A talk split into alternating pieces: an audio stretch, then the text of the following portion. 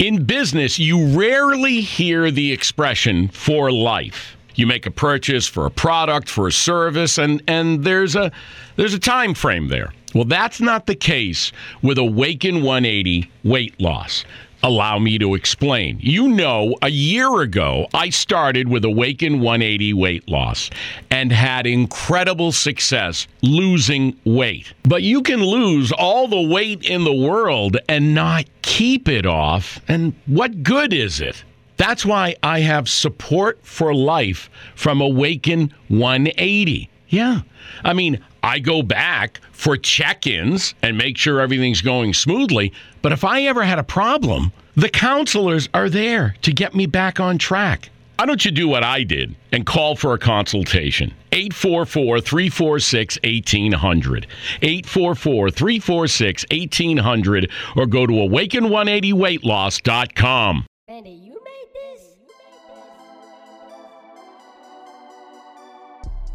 What is going on, everybody? Welcome to the Dagger, the podcast where we cover all things NBA and the top news in all of basketball. I am Taylor Call.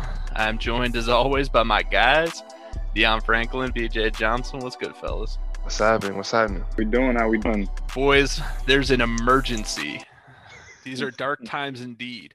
We have a missing person in the NBA. Put out an APB Amber Alert. Where is Kyrie Irving? Missing in action. No one knows where he is. No one's been in touch. I myself have texted him several times, not responding to me either. It's it, dark times. Jesus Miss- Oh my goodness. action. This man has been Like, crazy. We we I have mean, some the Earth more. is flat. Earth Maybe is flat. the- we should find, be able to find them. Yeah, I know. Get some satellites up.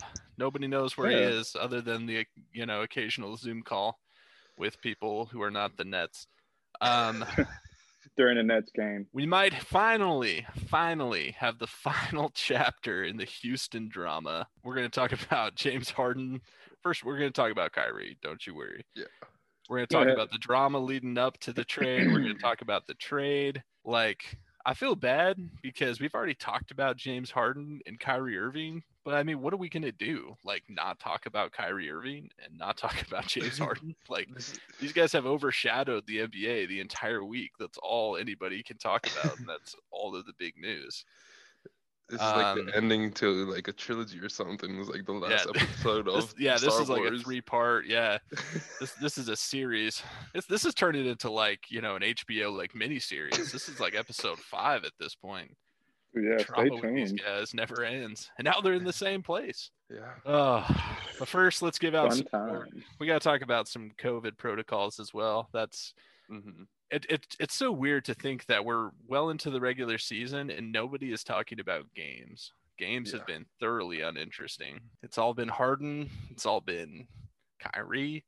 It's all been COVID protocols. Kind of weird, Yep. weird times we're living in. Oh yeah.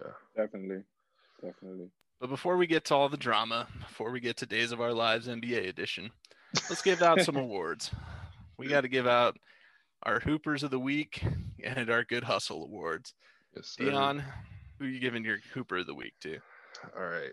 I'm giving my Hooper of the week to a guy that is on a team again, like last week, to a guy that's on a team that's been losing.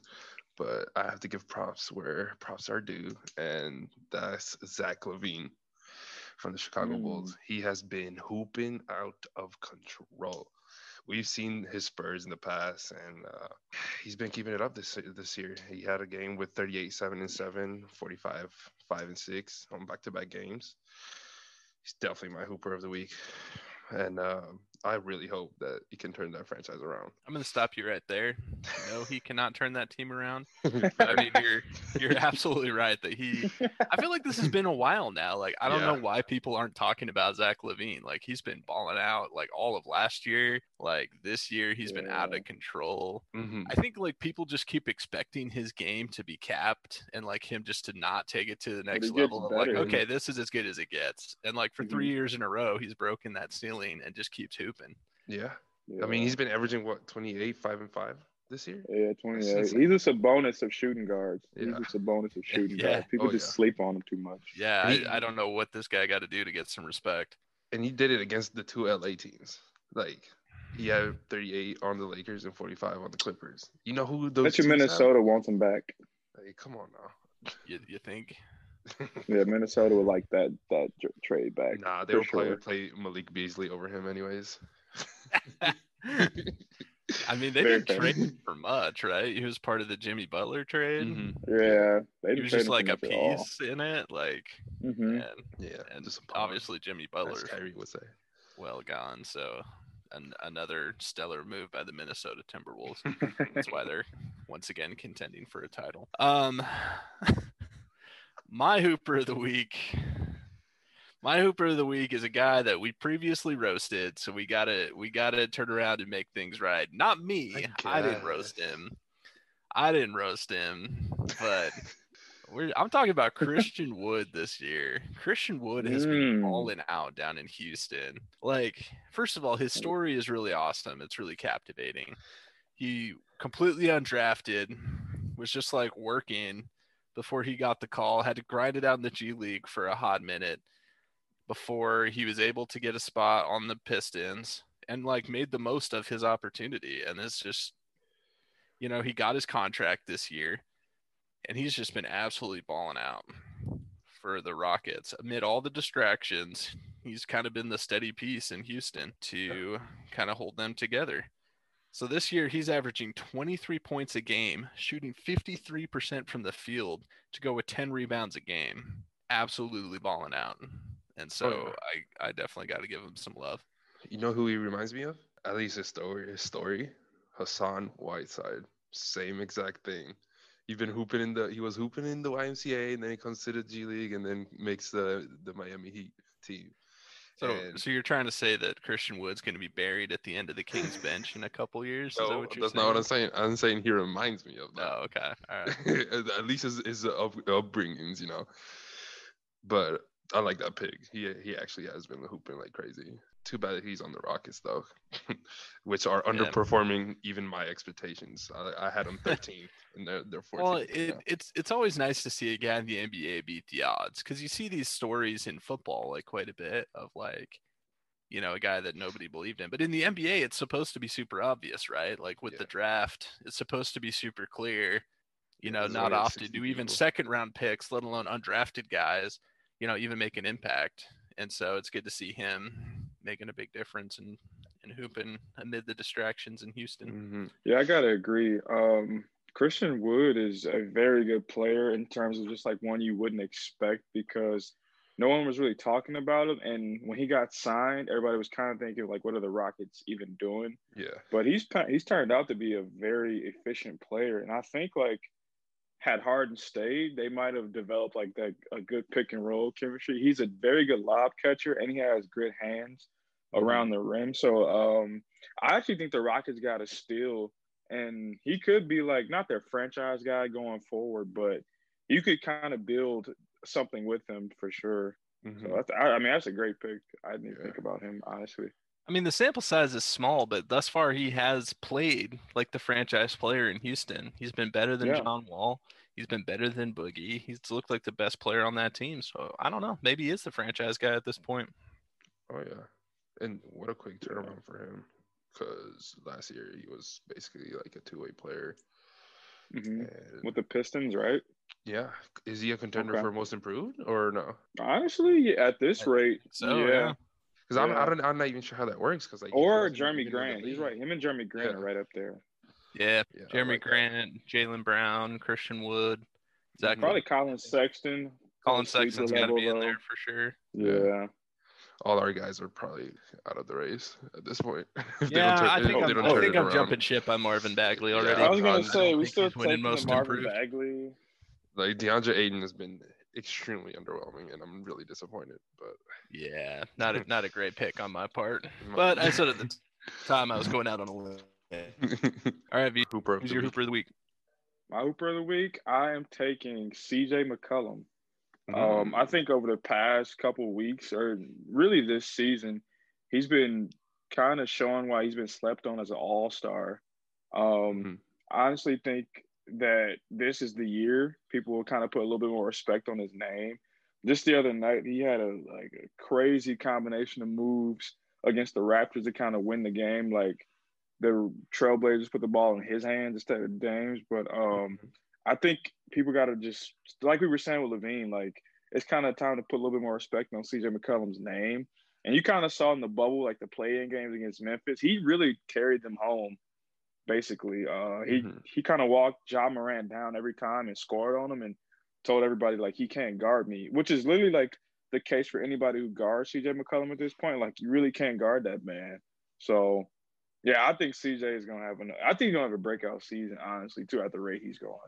Oh yeah. I mean, he's averaging what, thirty points a game, twenty eight, Nearly, yeah, twenty one nearly games 30. in a row. Like, it's definitely. Yeah, I mean, we we all said going into the season that CJ McCollum was underrated, and he is Mhm. playing like that. Like I think he's finally fully healthy. Yeah, I think That's he's been nicked up for a few years now, and he looks like he's fully healthy, and he is absolutely hooping. Mhm. Although I think it's fair to say that a lot of that is from increased intention on Damian Lillard, but that doesn't make him converting on that. I think any less impressive. Mhm. The the things Yeah, that I m- the thing that is most impressive to me is his been shooting because he's been shooting almost fifty percent from the field and forty three percent, forty four percent from the three. That's insane for somebody that shoots that much. And he's been developing even his passing because he had he just had a double double, twenty eight and ten. So definitely been hooping. I like that pick. Yeah, couldn't agree more. Let's give out some good hustle awards. BJ, your good hustle award winner for the week. Um, this guy here, what can you say about this man? Um, Honey Buns Harden. Um, I think James Harden, perennial All Star, uh, perennial Platinum Costco Club member. Um, like there's not too much you can say about him other than he's had a hell of a week. Um, he forced slash ate his way out of Houston, if you will. Um. Oh I, yeah, when it comes to hustle of the week, or in this case, lack thereof hustle, um, there's I just it's just too many superlatives. But uh, J- the James Harden saga in Houston just kind of made me want to give it to him for this week, especially the way he was playing. I think Mm. the last four games he didn't reach the threshold of 20, and he hasn't done that since he was a six man at OKC. So the lack of effort really on the court is kind of what made me lean towards James Harden. More so than any of the drama was just the lack of respect for the game, kind of like mm-hmm. not even really trying, just kind of walking around, moping around. If he's not dribbling 30 times, he kind of is standing there. So I don't know. James Harden was kind of my easy choice this week. Oh yeah, I one million percent agree. He's just been toying with the Rockets this past week and extremely disrespectful. Disrespectful in my eyes, because you know you're a professional. You're there, just hoop until you, they trade you.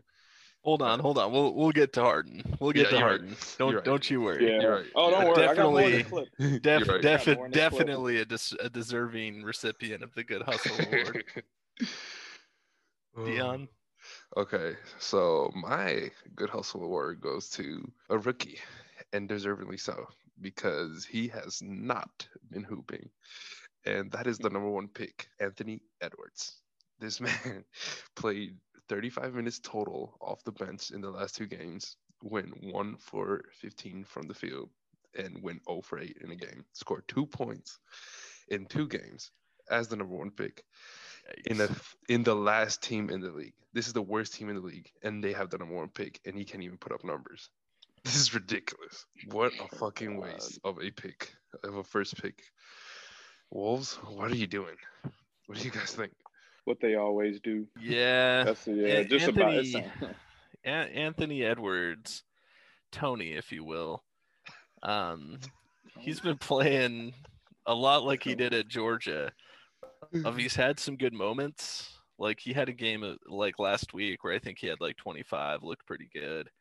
Mhm. And then just like at Georgia, he'll just disappear for games at a time and make absolutely no impact and look Mhm. horrible doing it. And like if you're gonna make it in the NBA, I don't know how you can do that. Yeah, he's just been looking lost. Even like the mistake that he had the, at the end of the game the, other- the other day against San Antonio. Like you He's needed been- three, and you drive, dude. What are you doing? Do you Yeah, know been the like, score? bad on defense. He's been bad on defense. Yeah, he looks Yeah. lost. He looks Yeah. lost. completely lost. So yeah, I had to. it's give him the hard it's hard to say because like he's shown flashes of a Mhm, lot of mhm. upside. You Oh, know, yeah. like if he kind of puts it all together, he'll be really dangerous. But then his his floor is so much lower than the other top picks. Like he Yeah, he reminds me of Michael Beasley. kind of Mhm. yeah. Like Yeah. super potential, but like can't put it all together. Then start thinking we can access ten percent of our brain and all kinds of other stuff. I mean, like when when you go down the list with ability wise, there's nothing he really can't do. You know, he's shown flashes of being able to defend, of being able to shoot, being able to drive and finish, Mhm. but he just kind of doesn't a lot of times. And so, like, Yeah, it's, exactly. It's, it's hard to it's hard to say. yeah, lack of effort. That's for sure. Yeah, that's what it kind of looks like. So Mhm. Definitely, I'm I'm with you on that. So far, very up and down, very Mhm. inconsistent. good hustle, kid. Good hustle, Good good hustle out there, Tony. Tony. All right.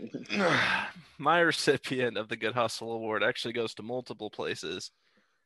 Um, and you know we're gonna get into the James Harden trade. All the major outlets are who's winning, who won the trade, who lost the trade, and let me tell you who actually lost that trade. And it's not either any of the teams involved. My recipient for the Good Hustle Award goes to every strip club in the greater Houston area. The amount of revenue that just walked out the door cannot be Man. calculated. We're talking bottle service, we're talking private rooms on a daily wings. basis. Like, there's going to be a serious dip in the adult entertainment industry in Houston mm-hmm. as a result of James Harden going out the door. Like, they'll get a nice little bump twice a year, but the And when he amount of back, revenue then- they just lost. Like several will no doubt go out of business now. This is a major issue.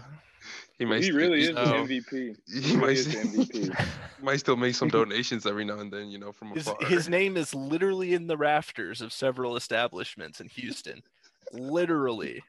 Do you know it how up. much of a, it's a there. goat you have to be to get your name hung in a strip club before an arena? That is goat I- status. that literally his name is in the rafters there and i'm dead serious the amount of revenue some of these places just lost cannot be calculated in Mhm. simple in simple Oh. dollars and cents and so houston i feel for you you're just out there hustling trying to make a living and it just got a lot harder so And James good leaves hustle. and the real winner of the trade is as a result the nightclub scene in Brooklyn. Mhm. To all the strippers out there, you just got a massive bonus in the greater in the greater Tri-City area. Start working on your game. Start working on your game because Like- it's coming. Their status. A giant stimulus check just came to town, so A bearded stimulus check a coming, bearded stimulus check coming your way. to a club near you. They're just stimulus. You better start working overtime because if you're not on shift when he comes in, you're gonna Man, miss I didn't out. get Christmas Christmas twice in Brooklyn. So, I, I know it. I know Another it. guy with a beard delivering gifts. That's oh, oh man. So I'm sure he's going to frequent many of the local establishments and see which one he likes. So I mean, I, I mean, I'm sure he'll, Calls. I'm sure, I'm sure he'll be way too busy practicing, right, to you know actually make it out and Oh yeah, for sure. check check out the scene. But you know, if he makes Likes it out. He's probably already. if already he there. finds time, um, Yeah. I I, th- I think they're going to be making some good cheddar. So, but Houston, sorry, you know the the cuts are the cuts are coming. But what do you do? You knew it was going to happen at some point. Oh I like that pick. I love that good hustle award. Yeah. the the true loser of the trade. Nobody's talking about them. They're they're just an afterthought, forgotten. So I, I deserve- wanted to make sure They that deserve a get- shout out. that they get the recognition. All right. We can't avoid it any longer. Kyrie Irving. Where the hell is Kyrie Irving? He's been on my milk carton for days. Okay. If for some reason you're under a rock and you haven't been following this, Kyrie Irving decided to step away from the Brooklyn Nets for quote personal reasons unquote. but it's come to light in the following days that he just kind of didn't feel like playing. I guess mm-hmm. it's been eight games. I guess he's deserved a break. I mean, he already had a rest day among those eight games, so really seven games. True. And so he just kind of just I don't know if he told somebody I mean, typically this is what's known as a no call, no show. Um, didn't travel with the Nets, still hasn't played. When Steve Nash was act- asked about it the next day, everyone was asking, "Where's Kyrie?" He's like, "I don't know. He's been blocking our calls and whatnot." And so this is kind of awkward. Yeah, very know. awkward. I mean, you have the NBA investigating on this. Like, he definitely didn't tell anybody. Yeah, apparently showing up at some other places. There was a Zoom call with a district attorney. Um, there's been rumors that he stepped away for social justice reasons because as as a as a way to I'm trying to get through Dion, I'm trying to get through this. You're not helping me. Um, as a result of the Capitol riot, apparently he stepped away, has been one of the rumors and the verdict in the Breonna Taylor case, I guess. So, thoughts on Kyrie Irving? Oh, there's a lot of thoughts on Kyrie Irving. the thing that I am most shocked about the fine that he's about to get, because they're saying that he's going to get a million and a half in fines. The thing is, that won't matter if he if the Nets literally revoke their contract with him because that's a possibility because he's just not showing up. There's no reason for him to like still keep keep getting paid. I, I, I'm at a loss of words. I've never seen this before in my life in any sport, to be honest. You just just leave and don't even say anything. About right for Kyrie. You know, if you tell me to come somewhere with you, and then you don't show up, doesn't that feel like you just set me up? And mm-hmm. I feel like that's what Kyrie just did to KD. He said, "Bro, mm-hmm. um, let's go to Brooklyn, but I'm not coming. I'm gonna be there, but I'm really not gonna be there."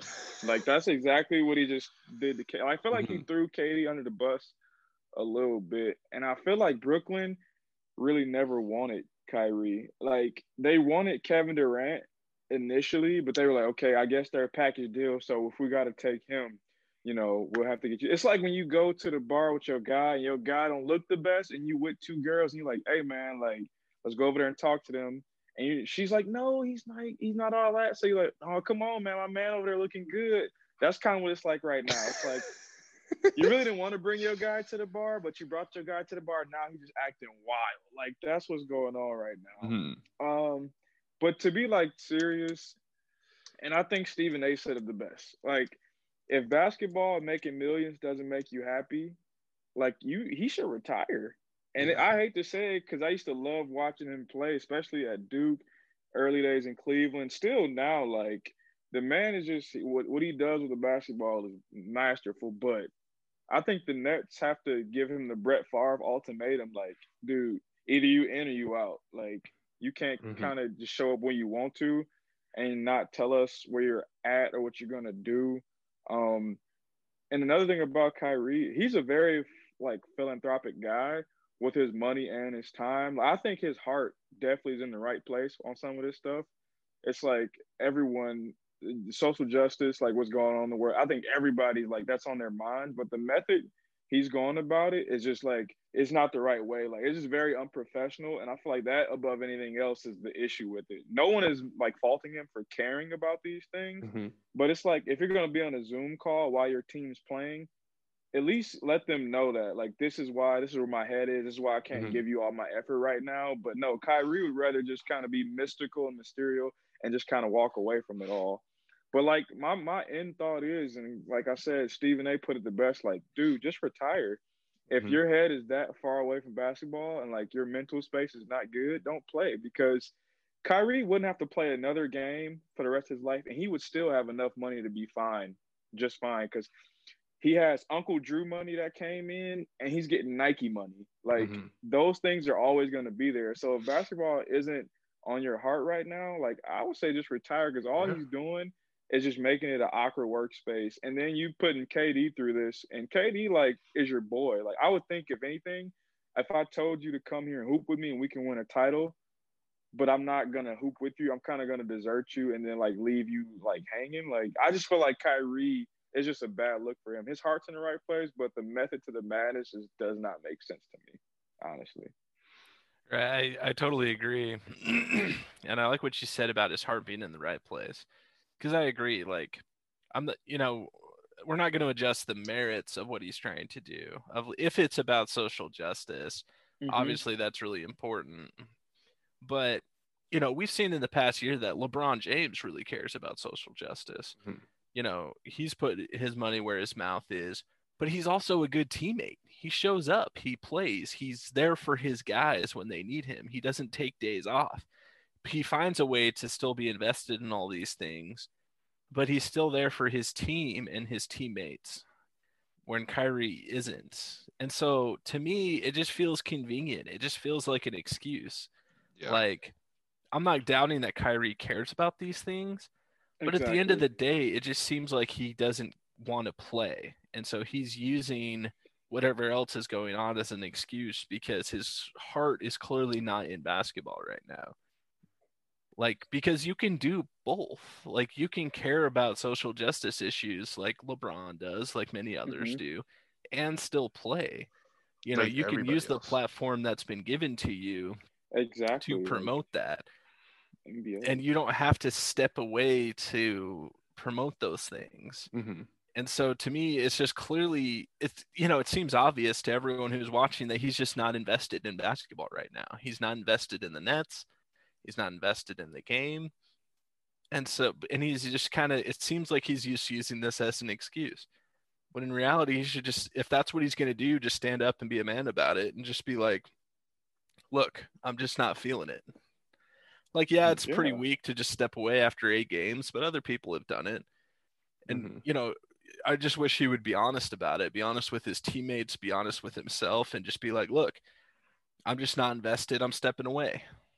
Mm-hmm. And like, I would disagree with him doing it, but at least he would be being honest and saying what's really on his mind instead of like it, it with Kyrie. It always comes back to how stupid basketball is, right? Mm-hmm. Like he's made his millions off of it, but basketball is a stupid game, and there's more important things. And fans who are too invested in basketball are dumb. And you know the media is just pawns and all this stuff. When in reality, he's just not that invested in it and he just yeah. can't be honest with himself or his teammates or the media or anybody. Just step and, away at that point. The, yeah, the worst part is like he got off to a really hot start. I think he was averaging somewhere 27, 28 points a game, shooting like 50% from three. As he does every year. He yeah, didn't miss really yeah, 100% start. from the line. Didn't miss a free throw at all this season through eight games or so.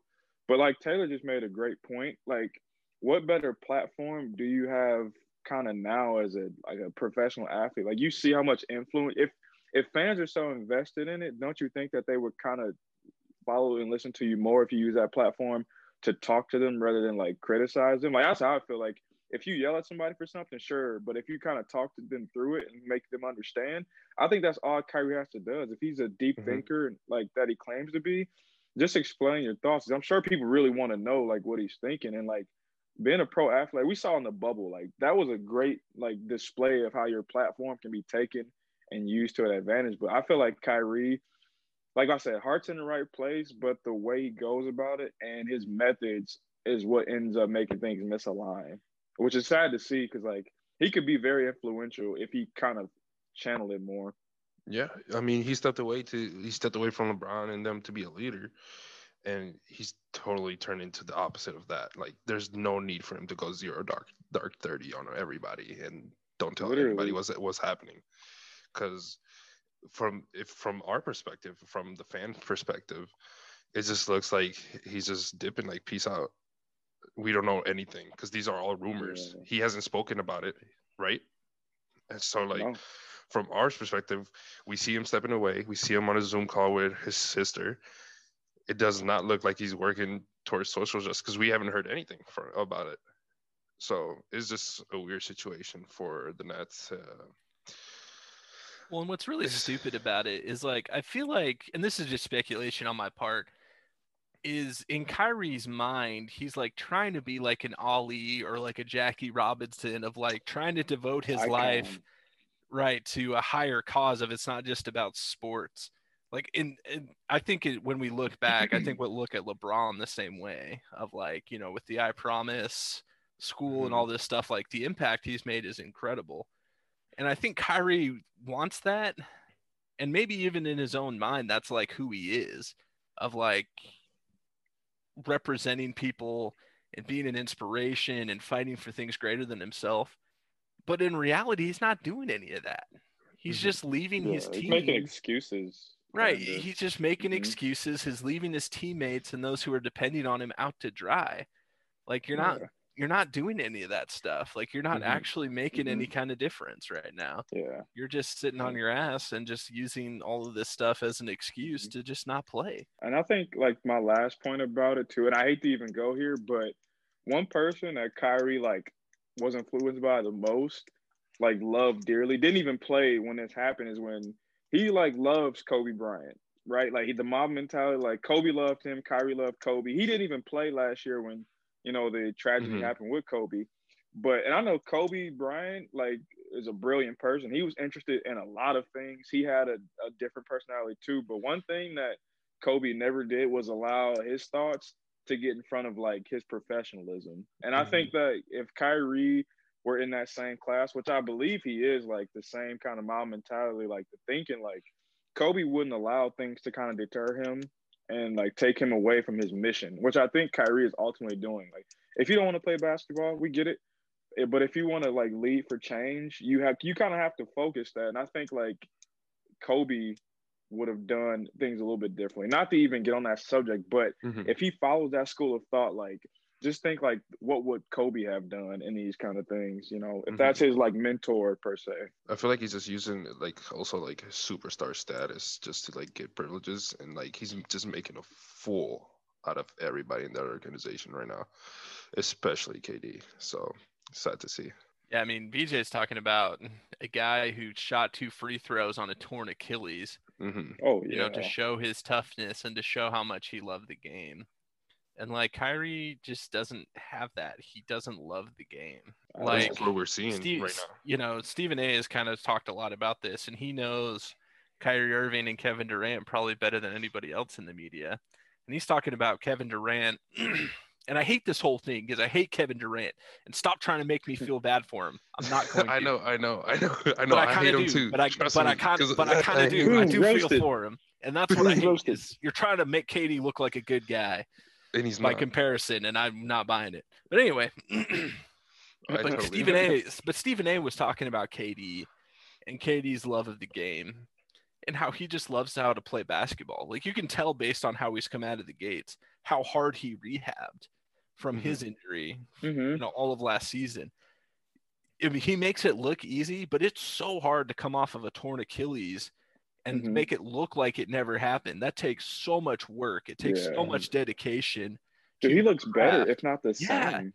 to co- to come off an injury like that and to rehab as hard as he did to come back like it never happened. And Mhm. so KD loves the game. Like he would play for yeah, he would play max for free. contract. He would play for free. He just He loves would- to play. You wouldn't have to pay him. Yeah. And and some of that comes out in like his weird like behavior of like talking shit over burner accounts and stuff, but it's because he loves basketball at the end of the Mhm. day. And He's so a junkie, basketball. and because junkie. right and because he's so concerned about his legacy that he's going to sell out and go to golden state and all this stuff he cares probably a little too much that's KD's problem where Mhm. kyrie doesn't care enough Yeah. if he's willing It's to just leave, polar his- opposites. leave his teammates Very out to good to dry because he just doesn't care about the game enough Mhm. and so it's kind of sad to see because like you're saying vj the man is an artist you know with the Mhm. basketball in his hands and it's kind of a tragedy but and and with that it's kind of hard to predict what will happen next like i kind of predict that kyrie has too much to lose you know the nets are talking about the nuclear option of you know voiding his contract and stephen a is calling him to retire but the most frustrating thing for me is probably none of that's going to happen mm-hmm. kyrie's going to come to his senses probably and come back Yeah, and there won't really be any consequences. Like the league will probably suspend him because he wasn't wearing a mask or whatever, but that'll be the end of it. In two weeks, He'll get a be back with fine and Nets. it'll be good. Right, and th- there won't be any consequences because of his superstar status, which is really frustrating that he can just pull shit like this and nothing's gonna happen. Mhm. That's that's what I predict. But yeah. Yeah, I agree, hundred percent. like he he just stands to lose too much. You know, he's projected to make thirty three million dollars this year, Mhm. and so take out a few game checks and a fine, and he still stands to make thirty million dollars this year. And because he's so talented, he can get away with antics like this, and everyone Oh, yeah. be no, If it, if it was None the anybody under uh, like this superstar status, he, they would have already been gone. I feel like. Any Yeah, other it's like- do you think Jarrett Allen can get away with this? Mm-hmm. Like just no call, no No. show, and just be like, "Hey, I'm here. I'm ready to play." No, Mhm. he would already Yeah. be cut. Oh yeah, so but fast. Kyrie is Kyrie, so he's gonna get away with it, and everyone Mhm. laugh it off. And oh, Kyrie being Kyrie, but comes back, drop fifty, and then everything will be fine. Yeah, Everything will be fine. all right, from one diva to another. Let's Oh, talk yes. about before we get to the trade. Let's talk about James Harden and everything he did leading up to the trade. What happened with James Harden is once again he decided that he was beefing with the NBA protocols, was caught again breaking COVID protocols. And so then there was the press conference. In the press conference, Oh my god. James Harden just straight up said that the situation in Houston was bad and that it couldn't be fixed. And then he walked off the stage. And then I've never seen this before. The Rockets just said, "Don't come back. yeah. Don't come back." Okay, you're you're eh, a exposing our whole team potentially to coronavirus, and so through contract tracing, we'll have to, mm. you know, kick everybody out of the facility basically. So there's that, but also you're just so cancerous that we will deal you before Yeah. you will play you again. And so don't come Oh, back. yeah. Because And that trade happened so- in like two days, right? like not even. Like literally Yeah. a day and a half. Mhm. Not even. It was like 12 hours after that they had a Mhm. deal in place essentially. And so I for me like my thoughts on James Harden is and it makes me mad that this is so effective, but he everything he did was so calculated and so smart and it's so annoying that, that it's yeah. that it this, Yeah. that this is how it works. Of like you've demanded a trade because you're such a good player. And VJ, I'll, I'm sure you'll have some thoughts about, as you said, honey buns. And so, like his his value at the start of the season was so high that nobody can afford him. So he's just sitting there, and he's like, okay, so what if my I tank my own value to get out of here? And so he's not showing up to practice. He's not, he's breaking the league's COVID protocols left and right, totally out of shape. And so he's tanked his own trade value so that he can get out of there. Yeah. And it worked because eventually the Rockets threw up their hands and they took whatever was on the table. And he is, in fact, out of there. yeah. So I'm so annoyed that James Harden gets his way. But I mean, if you're the Rockets, what else do you do? This is a guy who's like calling out his teammates. He's not on board. He won't even make himself eligible. He clearly did not work out a whole lot in the offseason. So, like, what do you do?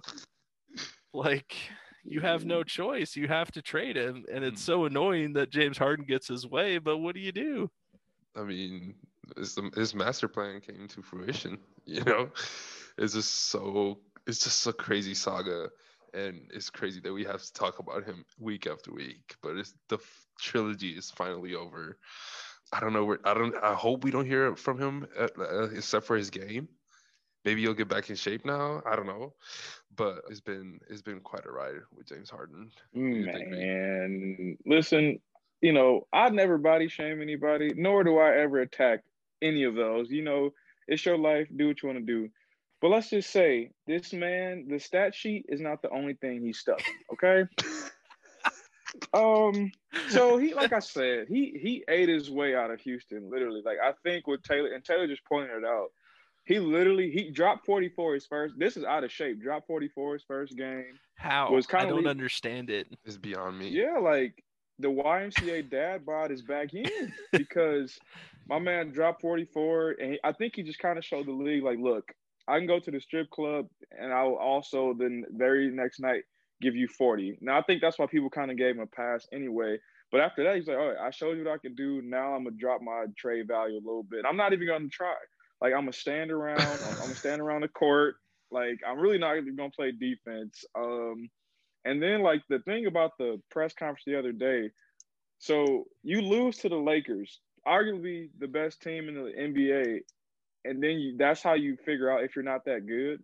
You lose to the best team in the league like that. That's the barometer you want to go against. Like I don't understand that logic, but to call your teammates out like that, to say flat out we're not good enough, we're not talented enough, like you just can't have that culture like around your players. Like if I was in that locker room, I would have a problem with that. And I think DeMarcus Cousins said what everybody wanted to say. Like the disrespect started way before like the, the press conference. Like showing up to training camp like that, like dragging the saga through, not really talking to the head coach who I feel bad for Stephen Silas because for what yeah. it seems like, he's a really nice guy. Like he's been around the game his whole life, but he's had to answer questions about, you know, Homer Simpson not wanting to come and play. And I just don't understand it. but and I think John Wall hit it on the head too. Like he's been around some teams where if it's about me, me, me all the time, you don't get anywhere. And it's just like why well, I wonder why Houston drug it on this long because you just can't have this culture around your team. And I think um, another thing is like LeBron hits the turnaround three, you know, just going crazy. And like James Harden, I took that personally. That's kind of what it reminds me of. Like LeBron hits the turnaround three, making a mockery of the Rockets, and James Harden's like, all right, at this point, I quit.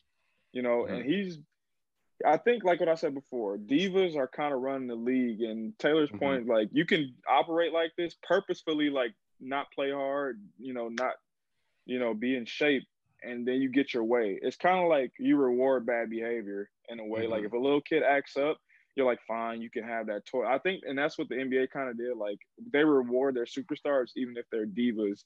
But I think the Rockets honestly, they're better off without him now because you can't mm-hmm. really have that kind of thing going around if you're trying to especially build something because they're like second to last in the West behind the Timberwolves at the current rate they were going. So I think if anything, they just kind of put a little pressure off themselves, literally and figuratively.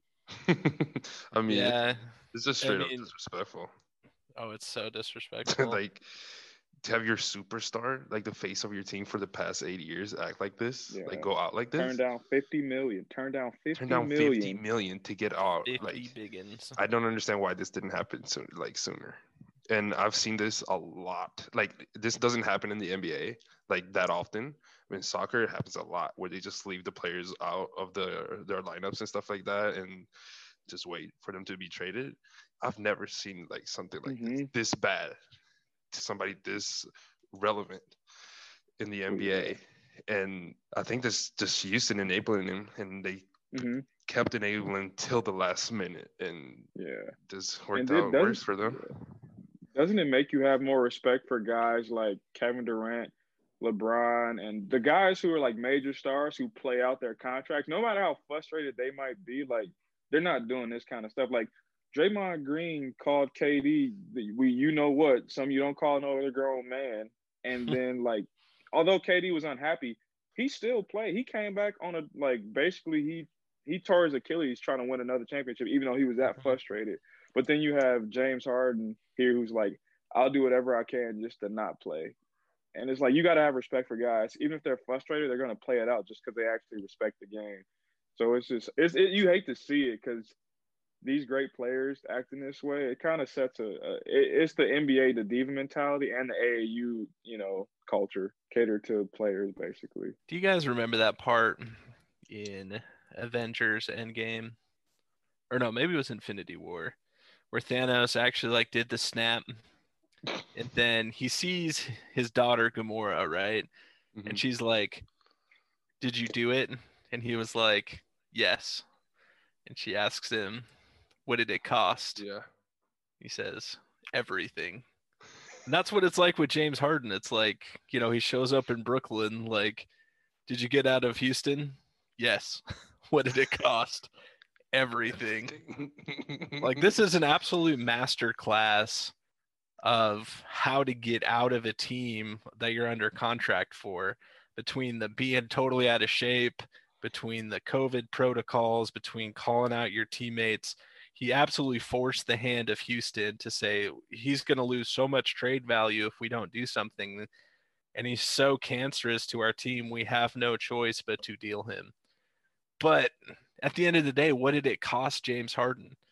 Of who knows over time if his how it's going to tarnish his legacy if Houston like cuz he deserves to have his number in the rafters in Houston at some point.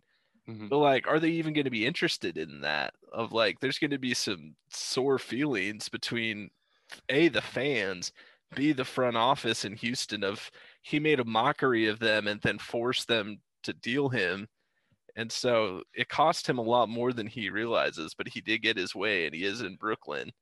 So, I mean, everybody's hands are tied, but it cost him a lot more than I think he realizes. Mm-hmm.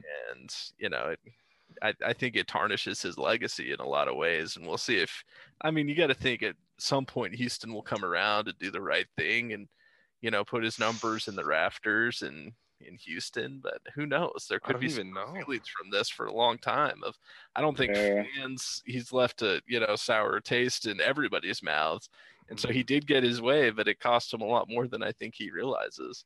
Mm-hmm. And I mean, I, I think DeMarcus Cousins like said it best. Of he didn't he never gave this team a chance. He was so determined exactly. to get out that he barely showed up, barely played you know he he was never willing to give this team a chance and that was so disrespectful to his teammates to give absolutely no cares to not treat you know not not be ready at all to not give them a chance to not play for them.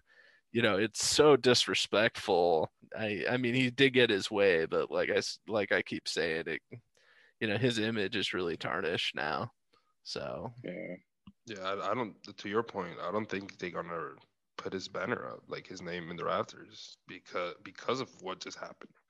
I think this is something so uh, hard on the team that like because he left them with basically the image of them being clowns for the past eight years. You yeah. one one player play you like a fool, do whatever he wants, mm-hmm. take extra days off, and to, just to go to strip clubs. And this all came out, so like it's not something you can go back on. Yeah, it's not like they never told him no. Rumors, exactly. Yeah, it's not like it was just rumors. This is something that is out there and that is like like public knowledge now, and I I don't see why they would raise his name in the rafters because they they didn't even win anything, you know he did win the MVP, and but other than that, there's not much else. There's these big names up there like Hakeem Olajuwon, and I don't think his name should be up there with it. I mean, spe- speaking of which, like, there's a right way to do this and a wrong way to do this. People act like great players never request a trade, but I mean that's not true.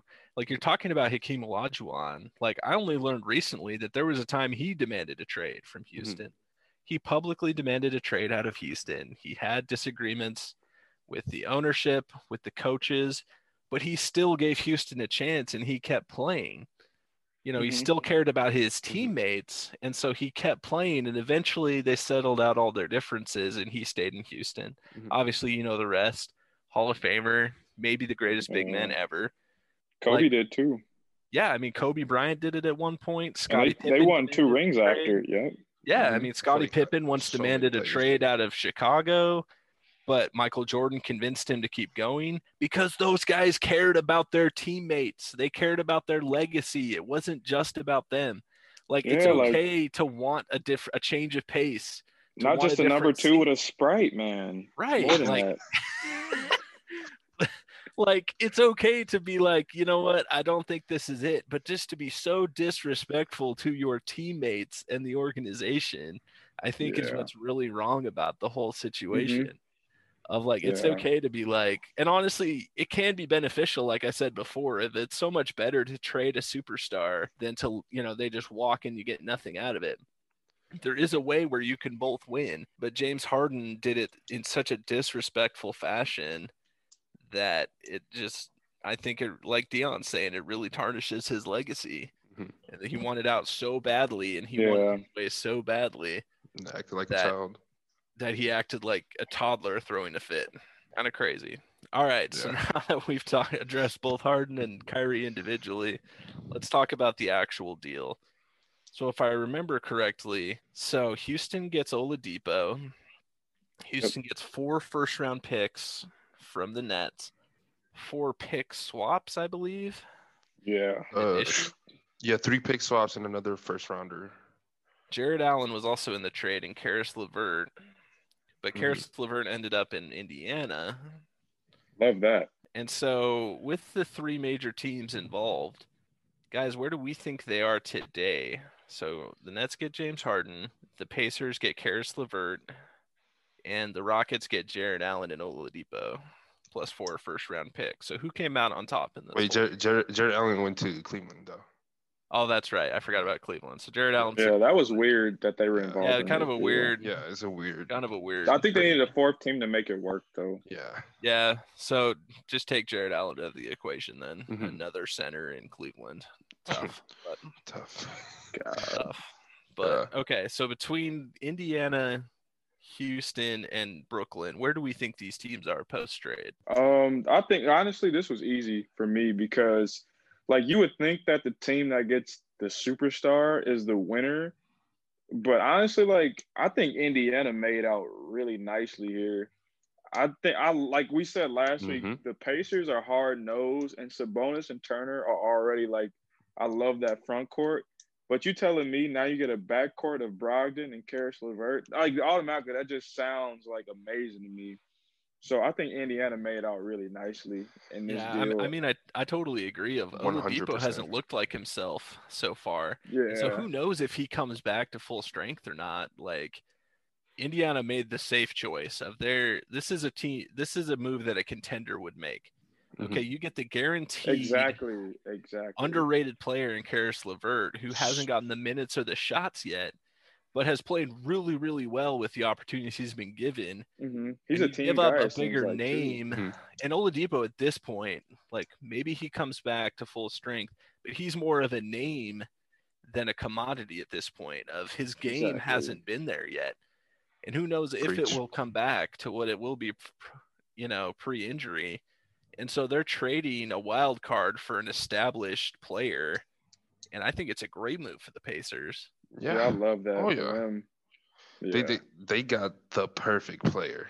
Like it's basically Oladipo before injury, but a little bit better.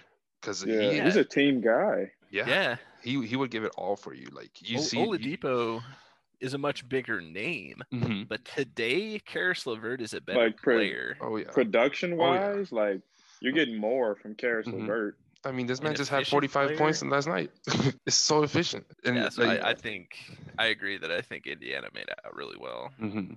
Oh yeah. Yeah, I mean, I, I think Houston. Um, I I actually thought Houston didn't do too bad either. Like they got a haul for James Harden, and honestly, like I know we were just talking about all the Oladipo, but if he can get to a little bit of his form, he's gonna have a ton of shots in Houston, honestly. And I think you give me a lineup of Boogie, Seawood, uh, my and Boogie Seawood, John Wall, Oladipo, and PJ Tucker. I'm not really mad at that, honestly. And you give me Eric Gordon off the bench, like that's a quality team to me. And Mhm. then I think if honestly the Nets, I, I don't know if we're talking like who did the worst. I'm not saying they did like it's terrible for them, but you gave up a lot for James. Harden. You gave up your best defenders and Taurean Prince and Jarrett Allen. Now you have an aging DeAndre Jordan who's 32, who is just playing because he's best friends with Kyrie and KD. And you have three open roster spots. So now you don't have any depth.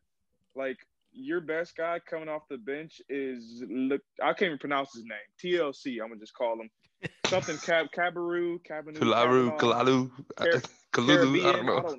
yeah, exactly. We're basketball guys, and we have no idea who this guy is. Yeah. Exactly. Never that should of tell you the state of the Nets bench right now.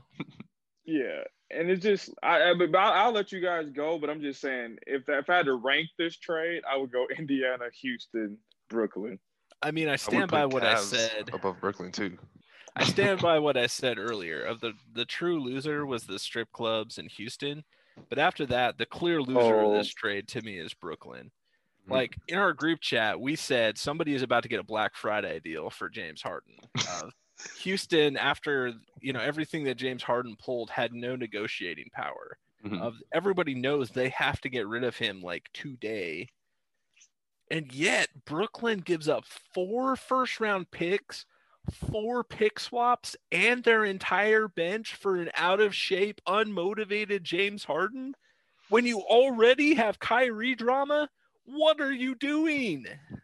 What are you doing? Boy, You have two ISO players and you just gave up your entire bench and future for a third. Like, what are you going to do? Swap Kevin Durant for Paul George now? What are you doing? oh god, Four Isn't first James- rounders? What? isn't he thirty? Isn't he 31 or Mhm. thirty two already too? Like, isn't Mhm. James Oh kind of old? lord. Oh yeah, and they're This all is like around the end of the contract. He doesn't fit your team. Yes, he's a At top five player, but you already have two ISO players, assuming one of them comes back. Assuming. and you don't have to cut him. Like this is a horrible idea. And I don't understand why they're so ready to pull the trigger. This is not going to work. You mm-hmm. already have so much drama and you're giving up the young and steady players for another dramatic ISO player. Like That doesn't oh play my defense. gosh, what are you doing? That's horrible. Your mm-hmm. defense is already so bad and you gave up your best rim protector. This and one of their best wing defenders too. I don't even think Caris this will LeVert. work in 2K. Like this is no, not at all. You're even with the already badge. underperforming. You're one of your superstars is literally missing, and you trade for James Harden. What are you doing? This could go down in history as the worst trade of all time. hmm And This this talk about the Nets who swapped three pick first round picks for Kevin Durant or Kevin Garnett and Paul Pierce. Like yeah. four pick swaps and four first rounders. Wow. Like I thought Brooklyn was going to take advantage and they didn't. I don't understand what they're doing. They give away 12 players, like potentially 12 players for James Harden. Eight picks for actual players. I I literally cannot with Brooklyn. This is Yeah. you already had a ton of buckets on your team, assuming Kyrie comes back. What you needed was depth and defense, and you traded away all of your depth and all of your defense for more buckets. I don't understand it at all. Basketball is a just a little bit more than having scoring a lot of points. Okay, Mhm. there are a few more things that go into it, and I think your subpar start would have taught that to you, but it did not. Okay, I'm done. It's just so weird. Like they ha- they have absolutely no defense. Like I know we're like making it a big deal out of it, but it's actually true. Like they have nothing. Okay, you Literally can, none. you, you can get you can get like 160 points a game, but it does nothing if you give up 165. You know, I I'm just thinking of like their starting lineup, right? Joe Harris and Jeff Green or whoever they're gonna start at center, they just gonna be donuts, donuts. Jeff and Green, a I million guess. re- yeah, and a Yeah, million unless you want rebounds. DeAndre Jordan. it's Hey. it's ridiculous. I'm at a loss. I really am. yeah. I think we Like, all looked at our phone and just like took a moment of silence. People oversimplify basketball. Of in the NBA, you just need stars. The reason the Los Angeles Lakers work is not just because they have two superstars in LeBron and AD, but they also have depth, and their stars' games complement each other. LeBron is a superstar, but he's unselfish. He feeds the ball to other people and is efficient on offense. And AD is a volume scorer who also plays defense. Their games complement each other. You can't just stick three superstars together, any three superstars, and just expect them to play well. Some combinations Yeah. will not work well. And James Harden, Kyrie Irving, and Kevin Durant is one of those combinations. There are some others. Of you can't just stick three volume score any three volume scorers together and expect it to work. Mhm. The reason the Celtics Yeah. are good is because they have two stars whose games complement each other. Mhm. Milwaukee, the Lakers, the Clippers. You have to have stars, but their their games have to mesh well together. And Yeah. Brooklyn's isn't going to. It's not that hard. at all. It's, it really is not. Like that, that's the perfect description.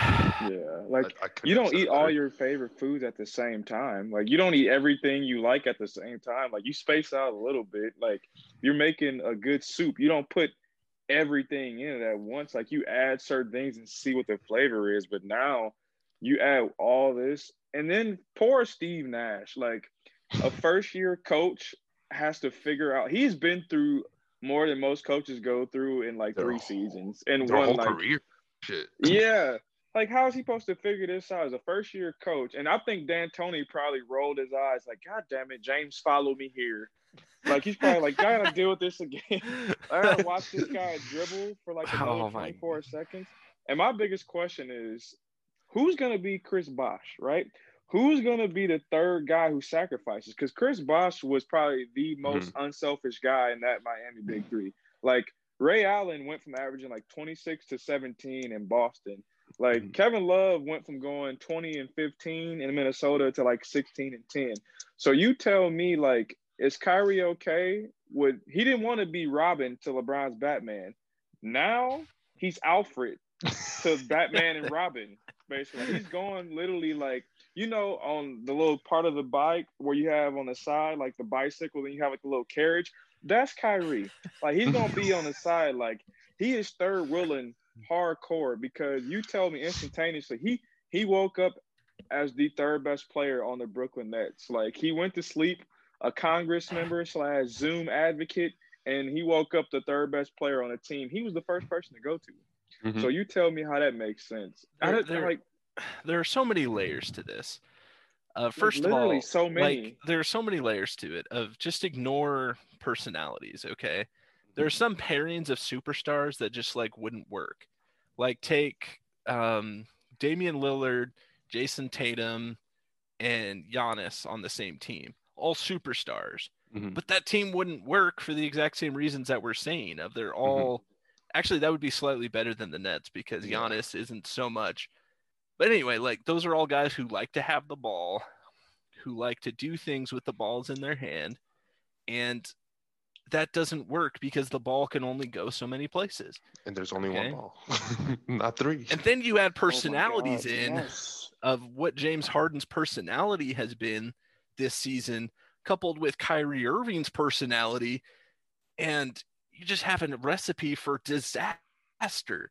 Let alone the game doesn't work with the three of them. The personalities sure as hell do not work because you have three soft, weak-minded superstars. Where KD so far has been the leader and has been stalwart, but Yeah, they don't have, have James now, Harden right? and Kyrie Irving.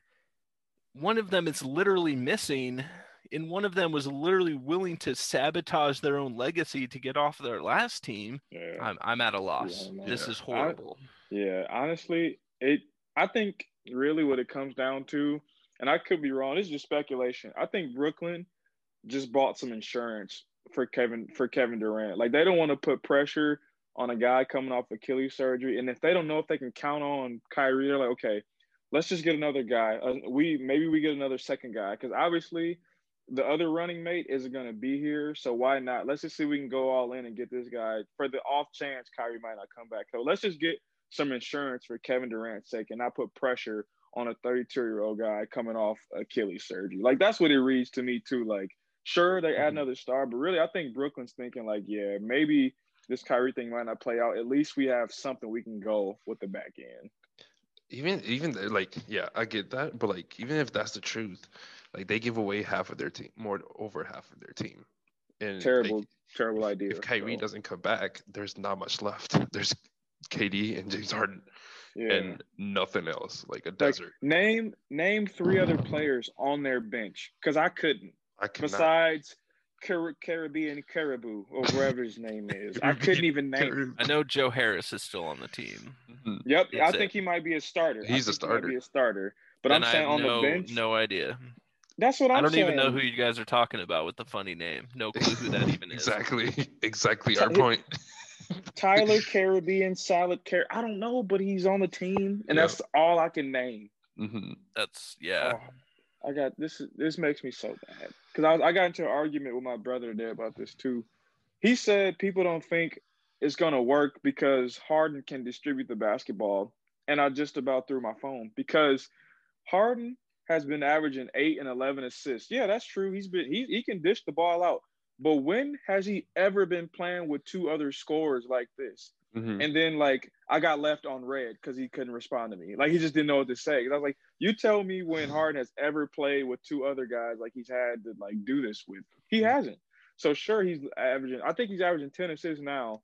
But like who was he who was he really playing with? You you telling me now he's gonna be able to share the ball like he was in Houston when his other scoring mate wasn't really looking to shoot the ball that much? It's just not the same. It's Well, really not the same. And it hasn't worked with James Harden with complementary superstars. In like the you think past, about yeah. Chris Paul and Dwight Howard back in the day. yeah. Those are complementary players. Those are guys whose games complement James Harden's game. Yeah. And it still didn't work. So you're trying to tell me with two superstars who do not complement his game, suddenly it'll work. No shot. Mm-hmm. You're telling me that KD is going to become a spot up shooter? No, not a chance in hell. That's just not going to happen. I don't know if you can't play with Chris Paul, who's a pure point guard. I don't really know what else Mhm. you you're looking for. Oh, Mhm. oh Chris Paul has the rug better. has has the Rugrat Suns looking like one of the best teams in the NBA, hmm and you couldn't make it work with him. Yeah. but they that's just how it was. They they gave James Harden everything he wanted. Every season he wanted something new. They ran it by him. He approved it, signed off, Mhm. and he threatened he threatened to ask for a trade. They didn't get Westbrook. It didn't work out. So then he asked for a trade after something he picked. You wanted Dwight, didn't work. You wanted CP3, didn't work. You know, we brought Melo in for 10 games. Ah, I don't like that either. We brought Westbrook in here. We, I mean, what else could they have done? But now, this, oh, yes. Kyrie, This KD, and James shit. Harden. This is it. Like, this, is, the going to work. shit. And Yeah, somehow, no, no defenders. with Houston as dumb as they are making all those moves for James Harden, Brooklyn still couldn't fleece them and sent their Mhm. entire future to them for some reason for a player that not many people wanted. Mhm. Yeah. Like, what are you thinking? Yeah, if somebody wanted James Harden, they would have traded for him already. Like if that's how if somebody really wanted if you if somebody really wanted you like a top five player, there's no way a team isn't calling like yesterday mm-hmm. offering everything. That just shows you his trade value went down. And honestly, like I was saying before, what you produce on the court, it might not eclipse who you are as a player and as a teammate. Like why why deal with, like Kyrie, like why deal with the headache? Sure, you can dribble real nice and you can lay the ball up like nobody else can, but are you worth dealing with all that? And if I know you might not even show up, or if you show up, you might be 30 pounds overweight. You know, who knows? Who knows? Like, if if you're the Brooklyn Nets, this is how the call should have went. Like, ring, ring, ring, ring. Hey, Houston, heard you got a deal James Harden like today. What do you want for him? How about four first rounders, Caris LeVert and Jarrett Allen? Okay, I'll call back when you're reasonable. Click. And then Yeah. Houston calls back and be like, okay, we got to deal him today. You're the only team that wants him, except for the. Sixers. And it's like, how do you not use your leverage better when you don't need James Harden in the first place? I think it You speaks to your don't. point, VJ, of they must be feeling the pressure of the Kyrie situation of this was supposed to be their year and it's going down in flames. And so they have to do something to save it.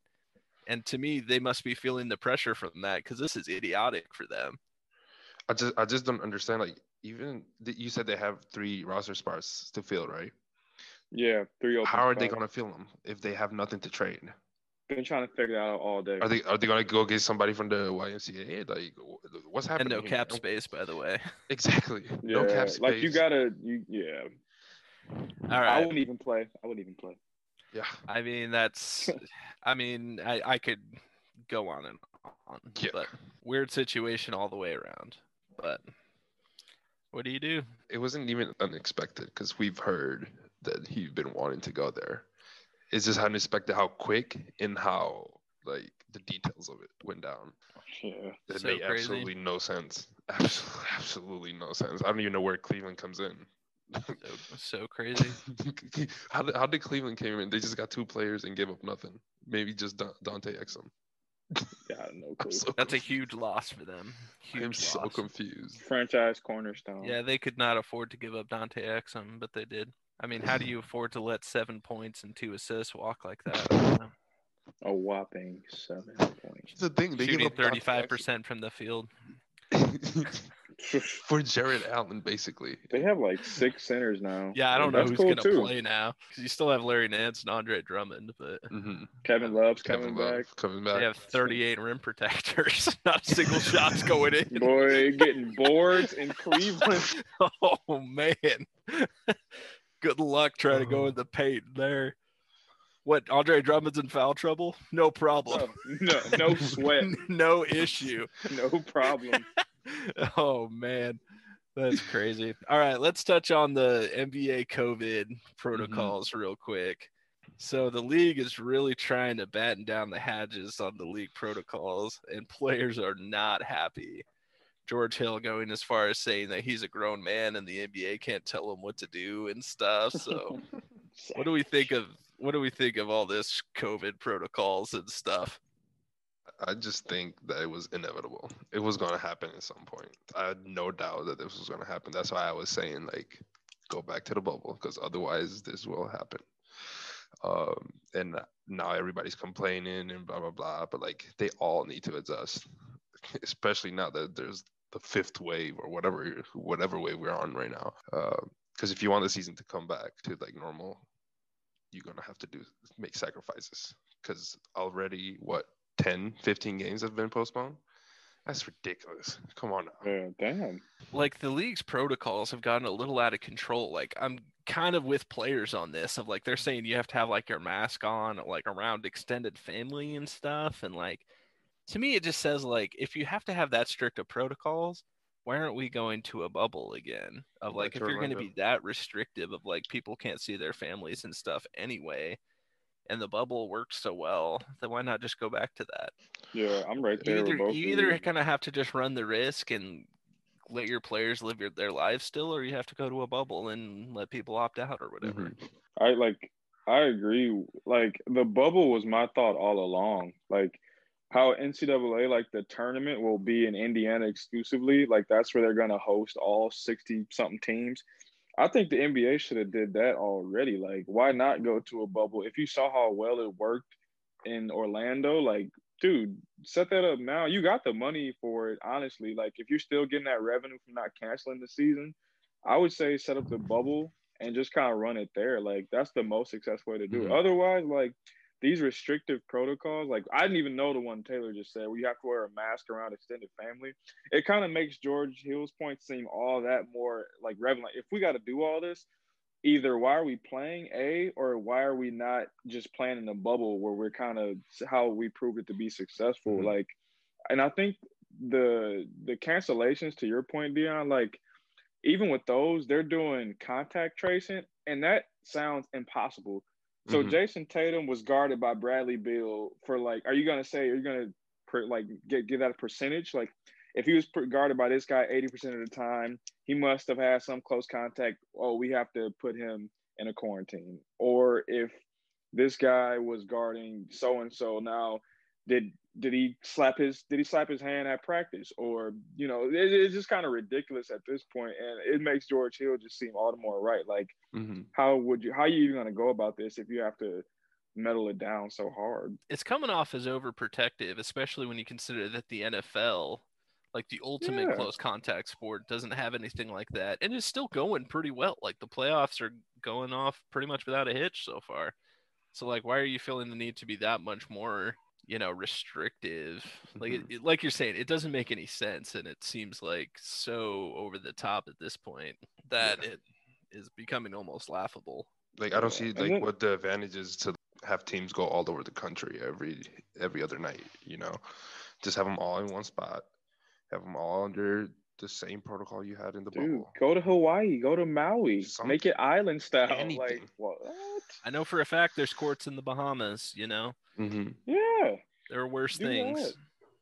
Exactly. Yeah, look, it it to what we're saying too. Like, I just think the NBA and everyone was just we were all talking about who's going to win the championship, who's going to win MVP. Like, we kind of skipped the pandemic part of the season. Yeah. We're like, oh, it's just going to be perfect, everything's going to be fine. But now you see like some coaches couldn't even go to the bubble because they were like older at risk. Like Mhm. Lionel Hollins couldn't go with the Lakers, but now coaches are flying normally. They're around everybody. They're at practice. So it's like, what changed from then until now that everything is like back up and you know running. And then like in March when Rudy Gobert first tested, everybody started freaking out and like everything shut down.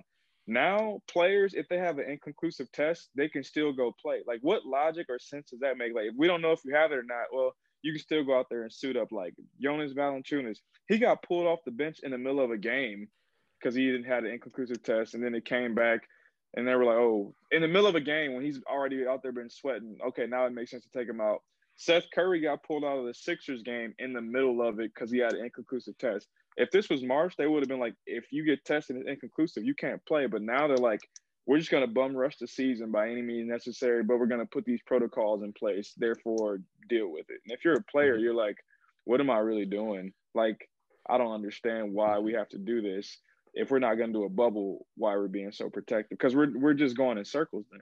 Yeah, it's especially like in the part that even makes no sense is you could just be out for one game for due to COVID protocol. Right. Like, yeah. Zion the other night, he was out for one night. Killing like, my fantasy team. he's gonna have like these random like players get, sit out games. I, I, mean, it's just like a bad look of like, 1st mm-hmm. of all, how are you not testing in time to have results by the start of the game? Exactly. It, it takes just 30 makes minutes. no sense. like, and the makes no sense to the players. Like, I don't think anybody wants to see a bubble again. Like the, mm-hmm. you know, it would suck for the players to have to be there for like five months potentially. But the way they're handling it makes no sense. And so they just need to ease off a little bit, kind of mm-hmm. get their shit together and their testing and everything and just kind of figure it out. I'll be, ex- or like, it seems like the NBA could probably pull their strings you know pull some strings and get 200 doses of the vaccine for starting players exactly like I know like it's kind of a bad look of like, oh, they're just spoiled athletes. They get the, you know, vaccine before everybody else or whatever. Mm-hmm. I mean, it's 200 doses. Like, are we really going to miss that many so that we can just have uninterrupted basketball? I don't think so. Yeah. Mm-hmm. And then from there, like, if players have antibodies, you can use that, you know, to kind of combat it too. Because I know Marcus Smart, when he tested positive, he was like donating his like um I think he was helping out with the research. So if you have players who have antibodies, we're obviously like fighting this. I think that could go a long way too. But I don't know. It just seems like if it gets this out of control, like the NBA has to step in and do something rather than just put in stricter protocols. Because one, if you have unhappy athletes, like already, it doesn't make sense to me. Like why even go through with it if you're gonna put in all these stipulations? Strange times indeed. Hopefully, the NBA and life in the age of COVID will be over soon with everything that's happening. But oh, yeah. if you guys are listening to this, we appreciate it. Thank you so much for your support, for listening. If you have thoughts on Harden or Kyrie or the trade in general, go ahead and hit us up on Instagram, DM us, let us know what you think. And as always, we really appreciate you guys' support. Thanks so much for listening. Peace, Peace out.